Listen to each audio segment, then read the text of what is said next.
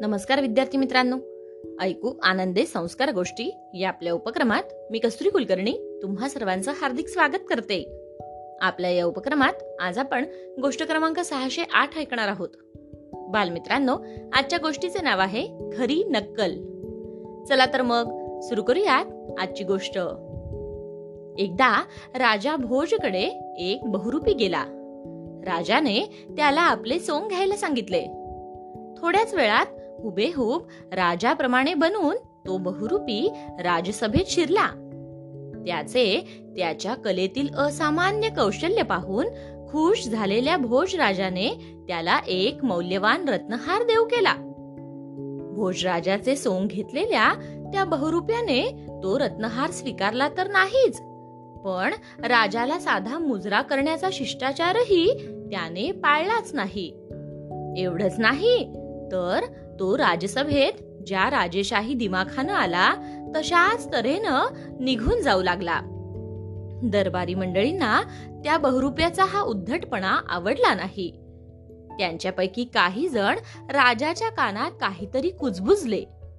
त्याबरोबर राजाने आपल्या सेवकांना त्या बहुरुप्याला पकडून आपल्या पुढं हजर करण्याचा हुकूम सोडला. त्या बहुरुप्याला पकडून समोर आणताच राजा त्याला म्हणाला अरे उद्धटा तुला मी एवढा रत्नहार देऊ केला पण तो तू स्वीकारला तर नाहीसच. उलट मला मुजरा करण्याचा साधं सौजन्यही तू दाखवलं नाहीस. आणि मला सरळ पाठ दाखवून निघून गेलास की रे? तुझ्या या अपराधाबद्दल मी तुला आता कारावासाची शिक्षा ठोठावणार आहे. बहुरूपी म्हणाला महाराज सोंग घेतलं असलं तरी ते राजाधिराज भोज महाराजांचं घेतलेलं आहे. तेव्हा इनाम म्हणून रत्नहार स्वीकारणं आपल्या पुढे वाकून मुजरा करणं किंवा आपल्याला पाठ न दाखविता उलट चालत जाणं. या गोष्टी मी केल्या असत्या तर आपला अपमान झाला असता. म्हणून मी हुबेहूब आपल्याप्रमाणेच वागलो.